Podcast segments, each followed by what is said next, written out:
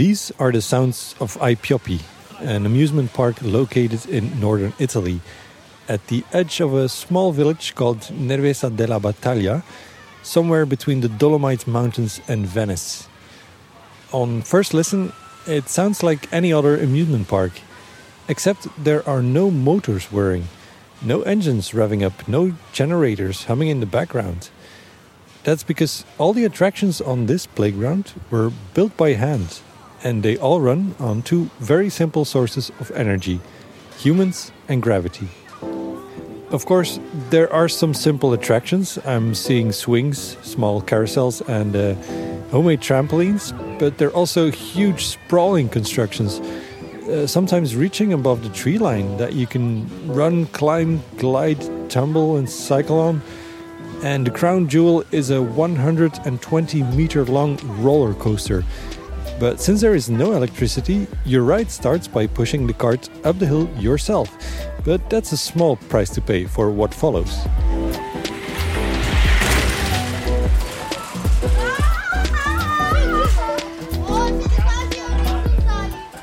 In these days of climate change and discussions about fossil fuels, the first alternative sources of energy that come to mind are probably solar power and wind turbines. For good reason, of course, as they are the most common and widespread.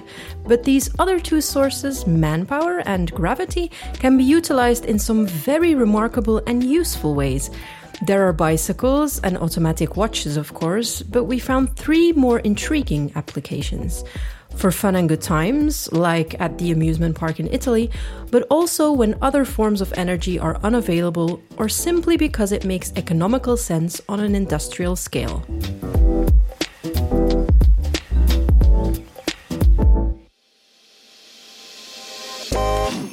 This is Tomorrow People, a show about building a better tomorrow today. I'm Leonard. And my name's Mij.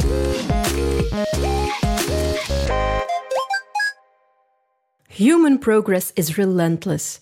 While your great grandparents possibly didn't even have electricity in their childhood homes, we're now at the point where we use electrical power for pretty much every activity. And the proliferation of batteries has only strengthened that evolution. Electrical power has resulted in a certain comfort level, but when does it turn into unnecessary luxury? For example, do we need electricity just to have a fun time at the amusement park? Right, that was the question behind the Ai Pioppi Park in Italy. The story started in the late 1960s with Bruno Ferrin. My grandfather. This is the voice of his grandson Gianluca. I'm Gianluca. His grandfather started the park half a century ago.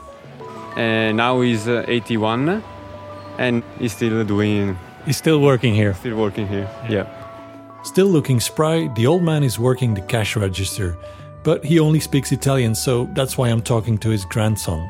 Back in the 60s, Bruno Ferrin was a sales representative for Baker's Yeast, and he worked on the typical bakery schedule with very early mornings.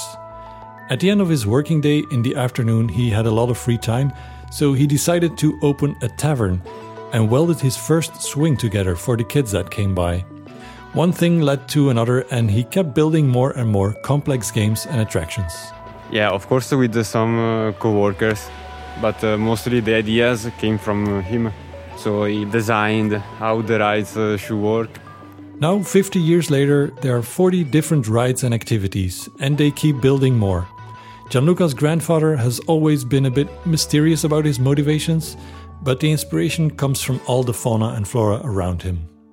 The ideas came with just looking at the nature, he said. Admission to the whole park is free for clients of the restaurant, which is the only place you'll see power outlets. They take the idea of no electricity very serious. Even the brakes on the rides and the access control gates, they're all clever contraptions and mechanical marvels. It's a safe park with guards stationed at the biggest rides, but there is a refreshing vibe of personal responsibility throughout. Some rides are forbidden to young kids but obviously, uh, you have to pay attention of what you do. Kids can be kids here without the patronizing, and that's also what appealed these American visitors that I bumped into. My name is Claudia Yanel. And I'm Lynette. And this is our friend Lori. Laurie. Over the years, the park has become quite a bit of a tourist destination. Claudia, Lynette, and Laurie, whose husbands are all stationed in Italy by the US Army, first read about the park in a travel magazine. So you knew about uh, the fact that it's uh, like a special park. It, there's no electricity. All the attractions are run by hand. Oh yes, that was featured in the magazine. I think it's it's super unique. It's nothing that I've ever seen in the U.S., and so I think it's something that our kids being exposed to would be really neat. Um, just for them to see that not everything needs a source of energy to have fun. You don't have to be on a tablet or iPad. Uh. So it's a good, fun way, a healthy way to have fun. And the kids seem to agree. It's really fun. Yeah, you get I really like it. and have fun at the same time. It's like a workout. Yeah, it kind of is. And what's your favorite attraction? Uh, the seesaw. I like that. Uh, My favorite I like the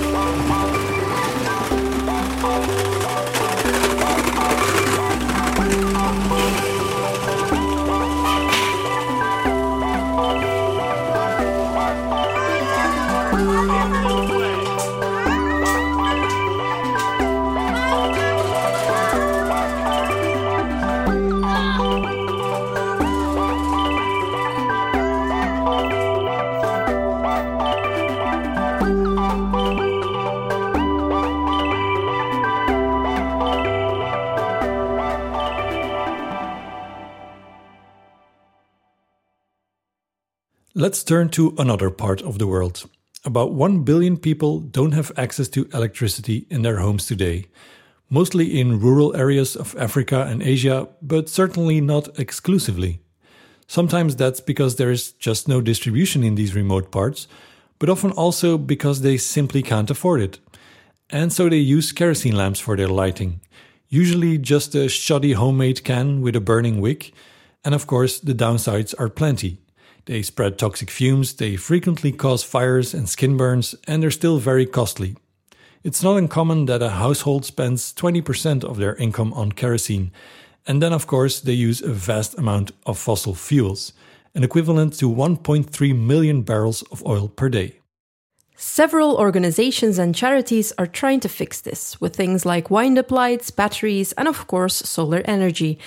In 2009, one of those charities tasked a product design company from London to develop an extremely low cost solar light. But they had to acknowledge the fact that solar energy is not as ever present as you think it is. For example, in an emergency at night, in foggy weather, sandstorms, or dust clouds from a volcanic eruption. We wanted to address one of the main problems with solar is that if there's not enough light, um, solar would be useless. We had a call with Shaun Pirie, product design manager at Deciwatt, the company that was born out of this design process. After a lot of research and tinkering, they ran into a second issue. Batteries and photovoltaic panels were simply too expensive for the price they were aiming for. So they went back to the drawing board and started thinking outside of the box. When you look at all the different ways you can produce power and uh, what's the most abundant is sort of the human power Human power is the most ubiquitous, available at all times of the day. But of course, you don't want to be turning a crank non stop while you're in need of light. So you need a way to store it. They determined batteries were too fickle and too expensive. So, looking at the ways that you can store energy, obviously lifting up with gravitational energy was the way that we went.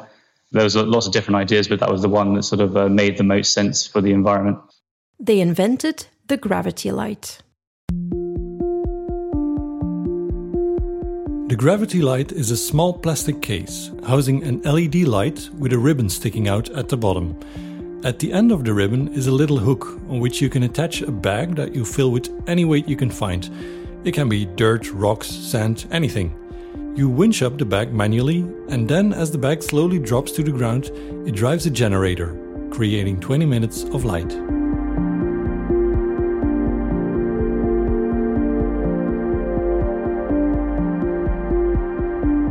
Might seem strange to ears accustomed to having unrestricted access to incredibly bright lights at the flick of a switch, but for a billion people, having a safe, small lamp that always works simply by lifting a weighted bag is a true revelation.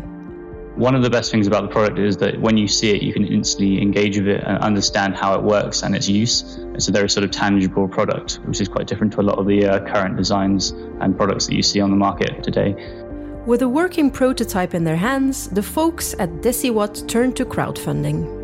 Crowdfunding is both a way of raising money, but also raising awareness for, the cause you have. And um, it was a really good way to engage and understand that people saw this as a solution that could work across the globe. They tested, iterated, and expanded their pilot programs. They designed a second version and even some satellite lamps that you can hook up to the main generator. But even though there are now tens of thousands of gravity lights in use, they could never really hit that ambitious super low price point. In terms of complexity and scale, we, we never really reached the sort of mass production scale that was required to scale down and also there was uh, lots of iterations and, and, challenges that made the design a bit more complicated than we'd initially hoped. Um, but the main sort of thing is not reaching the scale that was required. A few years after their first prototypes, it was clear that the world had changed in the meantime. As the uh, cost of solar has come down and the complexity of the gravity light we understood was a limiting factor, we decided to take a step back and look at the problem again Solar energy was getting cheaper every day. Battery technology had improved, but the needs of people have shifted too. People want brighter light, they want to charge mobile phones, which have become more and more uh, accessible across the world.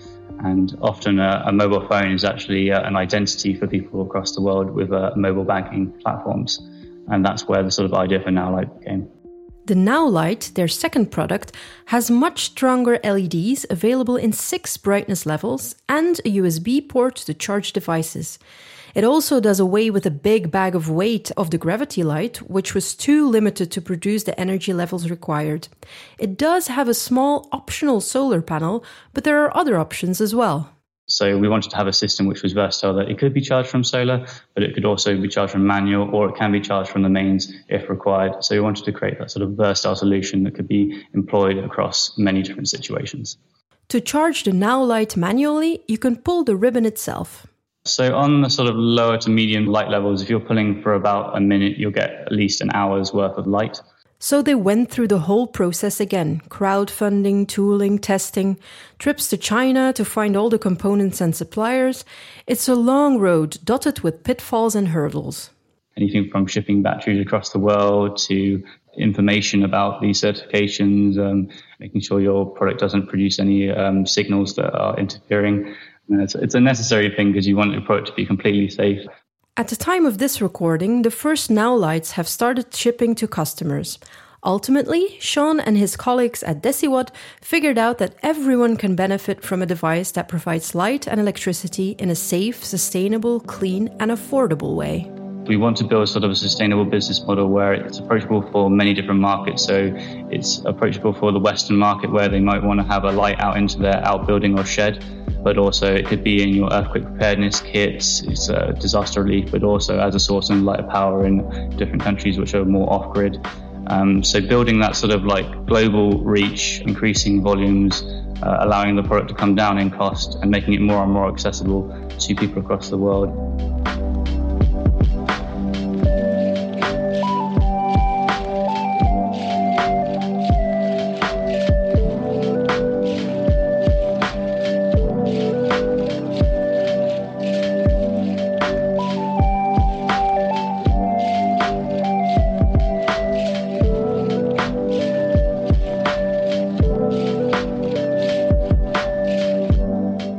Final stop on this trip looking for powerful alternatives finds us in the stunning Swiss Alps.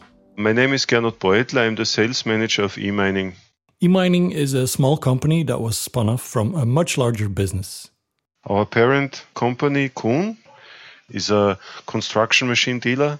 Founded in 1973 in Salzburg, Austria, Kuhn is active in about a dozen countries across Europe, selling and servicing construction machines forklift trucks, and mining machines. A couple of years ago, there was a quarry in Biel, Switzerland, with a pretty unusual request. It was a client who had the idea to electrify a dump truck.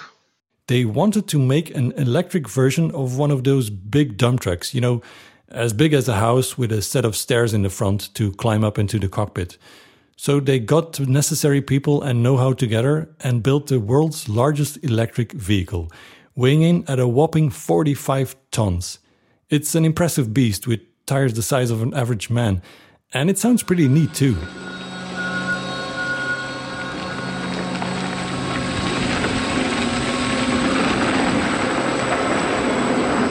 Basically, it's a used machine which we took into our body shop and converted it. So we disassembled it completely. Then we threw out the diesel engine and the transmission.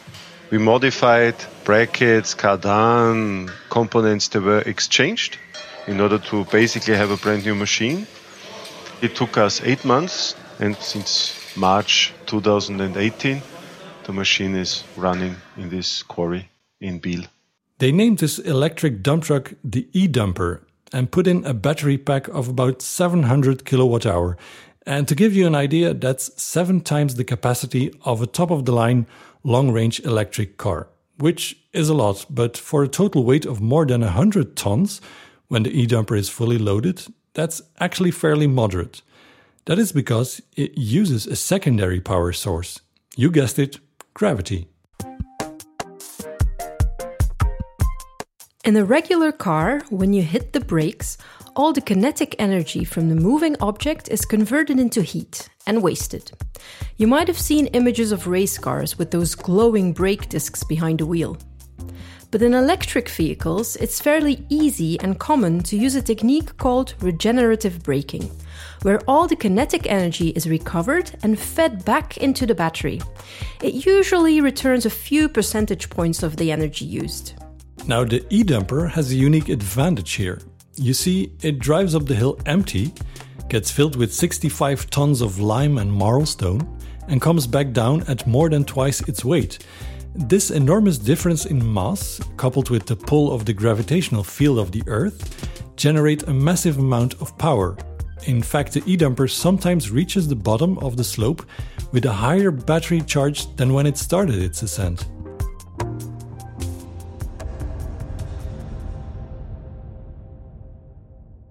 In the end, let's say we are 96% efficient in this case. In the ideal circumstances, the e-dumper barely needs charging. During summertime, when there is good road conditions and dry weather, then you don't need to recharge the machine for, let's say, three days, for example. On snowy winter days, it might need to be refueled once or twice a day. Compared to its diesel powered colleagues, the e dumper is at least as productive and saves roughly 50,000 liters of fuel per year. So far, there's only one electric dump truck in the world. And although it may not make sense in every situation, there are still plenty of mining machines ready for conversion. Every 25,000 hours, no, more or less, they have to have a major rebuild service where they basically have to remove the diesel engine, overhaul it completely or change it. And this is our idea no? that we come with our electric propulsion and the battery pack and change it there. Changing the mining industry one dump truck at a time. You can't change the world, but with a small company, sometimes you can make some differences.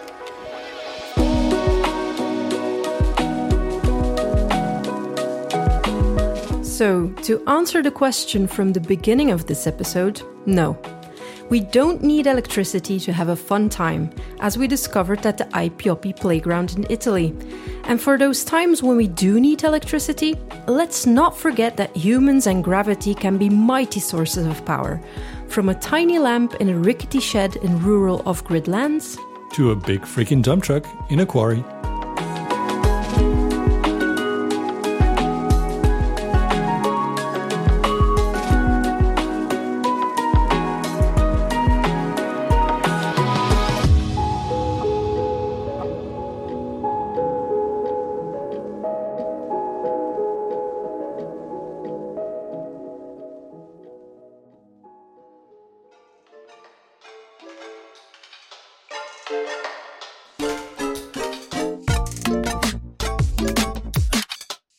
This episode of Tomorrow People was produced, hosted, edited, and scored by Mij van Walligem and me, Leonard Schoors, with additional music from MusicBed.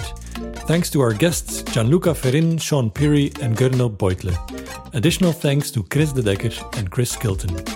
Enjoyed this episode? We have a whole first season for you on our website, tomorrowpeople.today. So be sure to check those out if you haven't already. Subscribe to hear the next one the minute it comes out, and please share this podcast with your friends. We really appreciate your help spreading the message of our Tomorrow People on social networks or in real life. As usual, we have a bunch of great links, pictures, and videos about this episode. So if you want to see that electric dump truck in action, or take a look at the Ai Pioppi amusement park, or you want to order a Now Light, head on over to our social media or visit our website. In two weeks, we'll find out what's bugging our bees, so get ready to buzz.